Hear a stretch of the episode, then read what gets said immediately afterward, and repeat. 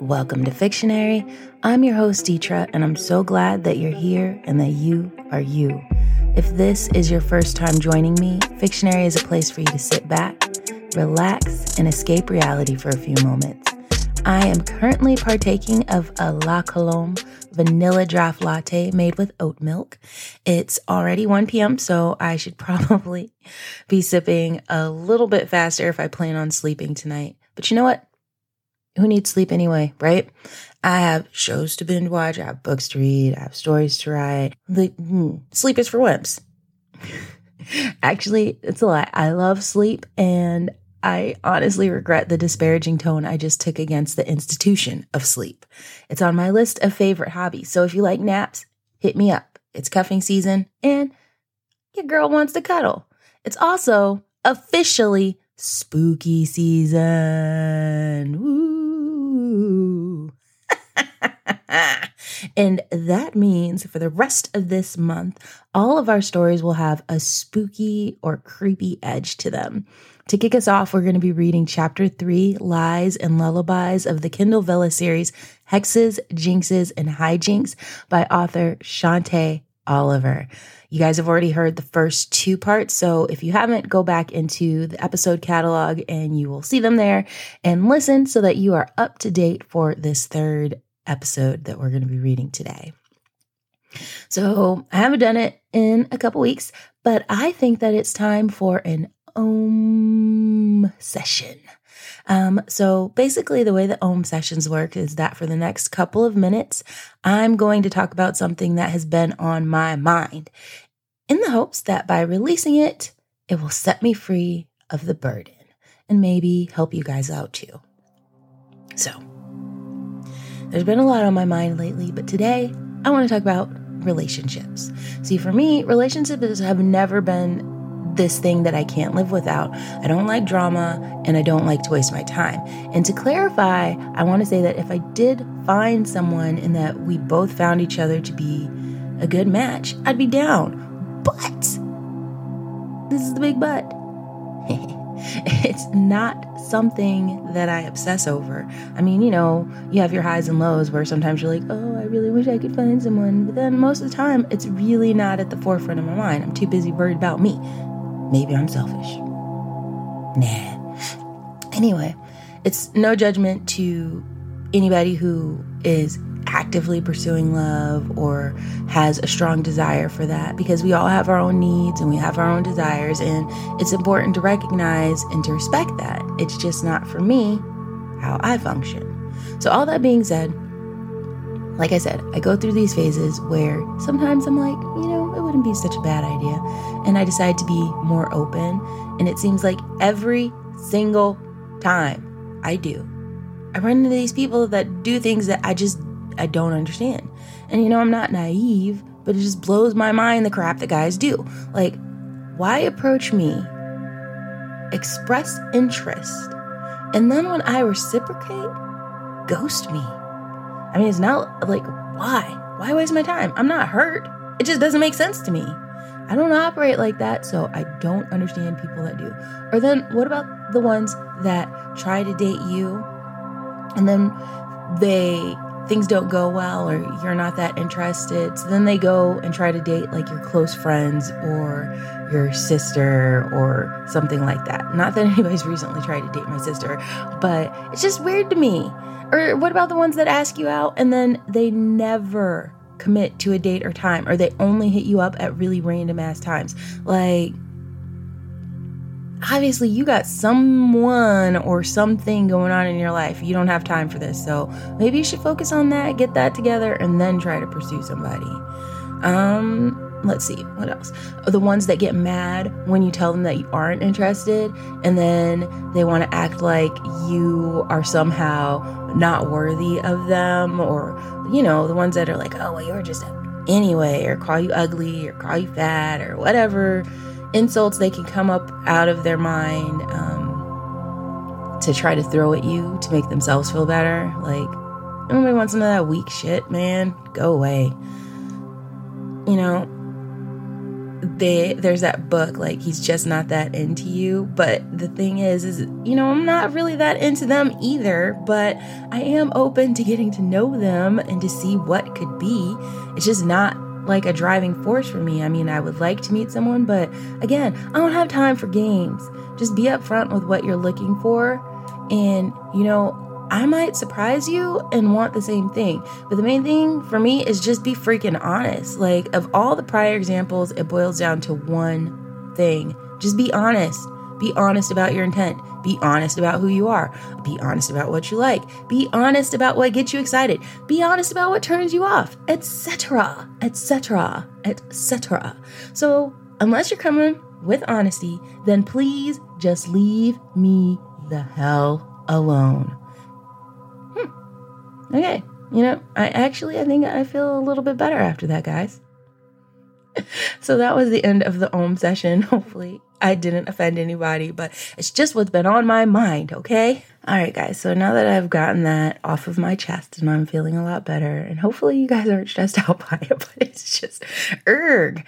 Anyway, we're to move on and get into our story. It's chapter three Lies and Lullabies of the Kindle Vella ser- series Hexes, Jinxes, and Hijinks by author Shante Oliver. You can go to Kindle Vella and check it out. Um, she has a lot of episodes up, so you definitely want to read them. Anyway, we want to thank you, Shante, for allowing us to read your awesome story here. And if you guys like her writing, you can check out her um, Amazon profile. Uh, she has a book series out, the Dreamweaver series. The first two books are out, and book three is going to be dropping soon in the next, uh, I think, January. Don't quote me on that, but I think it may be January. I don't know. I'm probably wrong, but it's coming out soon. So you want to read the first two books, guys, and get caught up. Anyways, we're going to go ahead and get into the story. So enjoy. Put on your listening ears. Episode 3 Lies and Lullabies. You all saw what she said, right? A total eclipse? My mind couldn't wrap itself around what she was saying. The same words you read in the last episode are the same words that I heard. And yet, I feel like my always late, yet always honest best friend was lying. But she doesn't lie unless she absolutely must. There are only two instances in which she will lie, and I know that. You'll soon know that. The thing is, I'm a member of the astronomy club at school. I would know if there was going to be a total eclipse this summer. The next one isn't due until next year, and even then, might not be fully visible in our region. I take a seat on one of the open bar stools at the counter and stare at my mom and Blake. I'm waiting for them to say, just kidding. They're waiting for me to accept reality. Our stare off slash wait off causes my mom to sigh. She's about to break the silence and talk, but instead, her eyes are pulled away from mine and widen at what she sees. I follow her eyeline and see that she's staring out the window. The blackness was subsiding it was being pulled away from the night sky like a blanket. I don't hesitate. I rush out the front door, not bothering to put on shoes, and I do the one thing that everybody knows you're not supposed to do. I stare up at the sun. The color it's casting as the darkness pulls away is a burnt orange with crimson streaks. I can see a sliver of the sun peeking through, and I know, trust me, I know that I shouldn't be looking directly at the eclipse. But I can't look away. Everything I've ever learned about protecting your eyes when looking at the sun or an eclipse is being ignored. It's exhilarating. I've never taken drugs before, but I've watched a lot of those drug fueled manic teen TV shows, and this feels how they seem to feel. It is euphoric. The sun is exposing itself like a beautiful woman undressing before me. A strip tease is happening right before my eyes, and I feel my cheeks flush. I want to look and see if my mom and Blake were seeing what I was seeing, but I couldn't pull my eyes away. If they were talking to me, I couldn't hear them. My ears were humming with an ASMR worthy buzzing and crackling. My skin was vibrating at the same frequency. Like a virgin ready to be the sacrifice, I smiled up at the sun, matching its brightness with my broad smile, and felt my heart open to whatever it wanted to give me.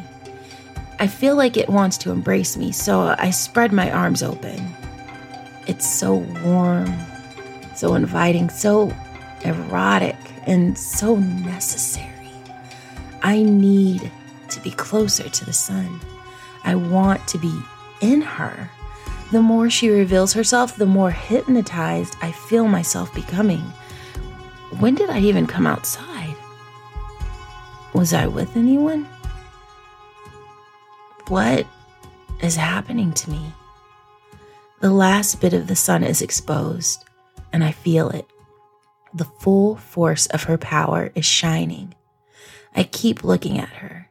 I see her rays reaching out to me. I reach out as well. I blink. Just one blink. The connection is lost. In the split second it took to blink, it was night. My face feels wet and I'm so confused. I reach up to touch my face and I feel tears streaming down it. I turn around and search.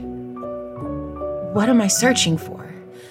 Well, it doesn't matter. It's not what I found. Blake is standing next to me and she looks just as confused and bewildered as I feel. Where's my mommy? I ask desperately. Mommy? I haven't called her that in years. She's inside. I just remember her telling me I could sleep over if I wanted. Then she didn't come out, Blake said. What happened next? I demanded. She usually was much more detailed than this for me. I had to know if she experienced what I had. I don't know, Blake said. She was lying. I could tell because I knew her. Her rounded nose would twitch like a bunny's anytime she lied, and it was twitching. I took a deep breath and wiped my tears away. If she was lying to me, it meant two things. She was either scared or working things out in her head before she could explain. This was one of those rare moments, and I knew I had to be patient for her. She never lied to hurt anyone. If anything, it was usually the opposite. She would tell them when she was ready. Fireflies began dancing around us and eased the tension completely within me. Let's go inside and sleep. This day has been different, I say to Blake softly, my voice barely a whisper. I reach over, take her hand, and she feels like ice. Holy crap, Lonnie, your hand is on fire, Blake exclaims.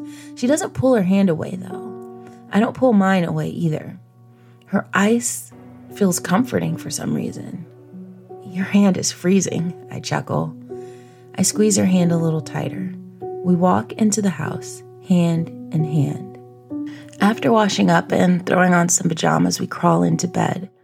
We are facing each other, and Blake is staring at me, her eyes wide as saucers. She still looks slightly unnerved. I start singing the lullaby my mom always sang to me, my voice a hush.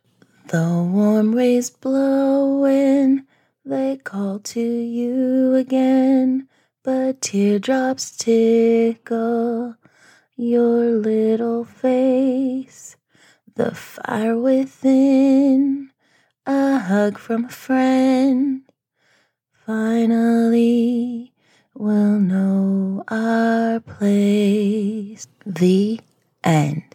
All right, guys, thank you so much for joining us today. Uh, again, you can check out the rest of this story on Kindle Vella Hexes, Jinxes, and Hijinks by author Shante Oliver. Until next time, keep on reading.